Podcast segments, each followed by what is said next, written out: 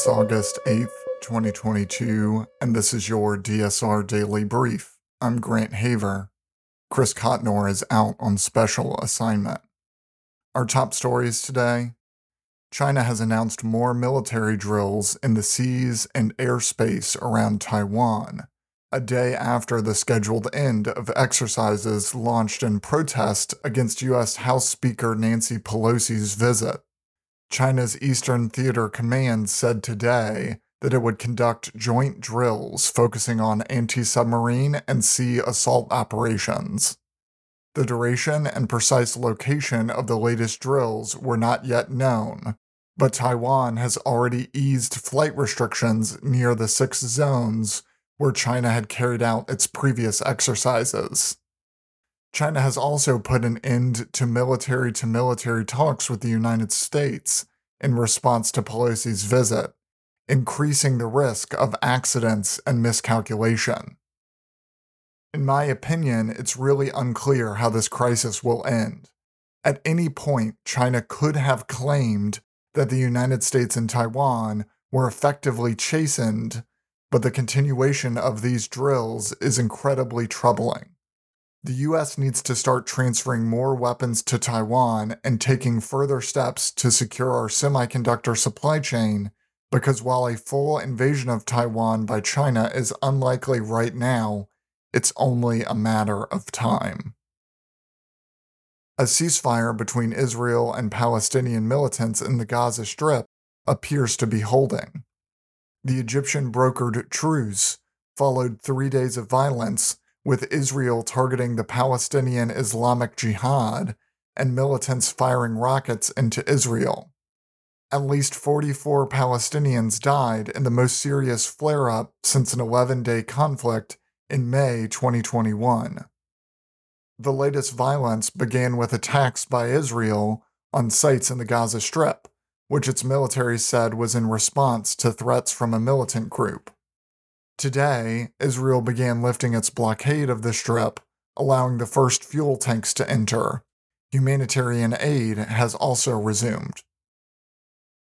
United Nations Secretary General Antonio Guterres described recent artillery and rocket fire around the Zaporizhzhia nuclear power plant in central Ukraine as suicidal, further adding to fears of an accident at the plant, which is the largest of its kind in Europe.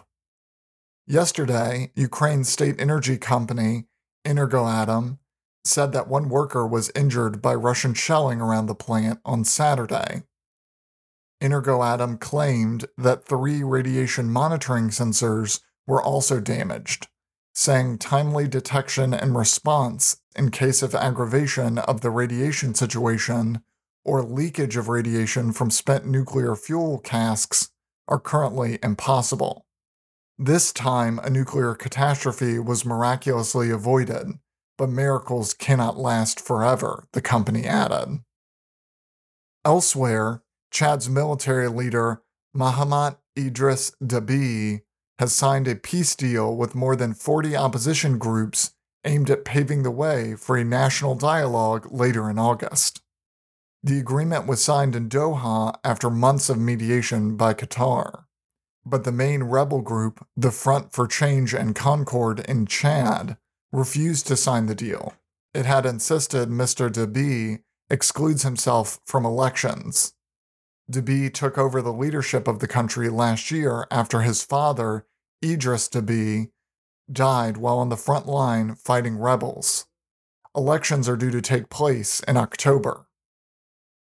Yesterday, the Rhine River was measured to be down by more than one and a half feet, causing headaches for the shipping industry in Germany. Energy companies are already warning of reduced output at coal fired power plants due to problems transporting coal along the river. In 2020, researchers from the Kiel Institute for the World Economy said that a month of low water on the Rhine would shave about 1% off German industrial output. Every year, upwards of 300 million tons of goods are shipped along the Rhine between Basel, where Switzerland, Germany, and France meet, and the North Sea. Some 80% of all waterborne freight within Germany is carried on the Rhine. China pledged yesterday to support Bangladesh in repatriating thousands of Rohingya refugees to Myanmar. More than a million Rohingya Muslim refugees live in camps in Bangladesh, having fled persecution in Buddhist majority Myanmar mostly in 2017. Beijing has already constructed about 3,000 houses in Myanmar's Rakhine state for prospective Rohingya returnees, Bangladeshi Foreign Minister A.K. Abdul Momen said. He added that China will also arrange initial food support for the repatriated refugees, and that we must thank China that they agreed to do that. China has previously attempted to repatriate Rohingya refugees in Bangladesh, but those attempts failed as the Rohingya refugees rejected the move fearing a reemergence of the violence that forced them to flee. These fears have only been exacerbated by the military coup in Myanmar last year. Colombia's first leftist president was sworn into office yesterday, promising to fight inequality and bring peace to a country long haunted by bloody feuds between the government, drug traffickers, and rebel groups. In his inaugural speech, Gustavo Petro, said Colombia was getting a second chance to tackle violence and poverty and promised that his government would implement economic policies that seek to end long standing inequalities and ensure solidarity with the nation's most vulnerable. Petro is part of a growing group of leftist politicians and political outsiders who have been winning elections in Latin America since the pandemic broke out and hurt incumbents who struggled with its economic aftershocks. The ex rebels' victory was also exceptional for Colombia, where voters have historically been reluctant to back leftist politicians who are often accused of being soft on crime or allied with guerrillas. Read a full rundown of Petro's ambitious agenda in the Associated Press. In lighter news, you just can't keep a good goat down. Last week, a goat made a dash through downtown Cartagena in Spain and was eventually captured after breaking into a jewelry store. The goat was taken to a nearby farm where authorities attempted to find the owner. The goat, however, was undeterred, escaping from the farm after spending less than 24 hours there. He has since been recaptured. However, it is only a matter of time before the goat is back on the lam. That's all the news we have for you today.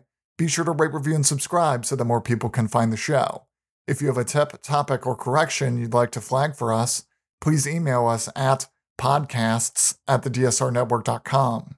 Members of the DSR Network will receive an evening newsletter version of the DSR Daily Brief and bonus weekend briefs.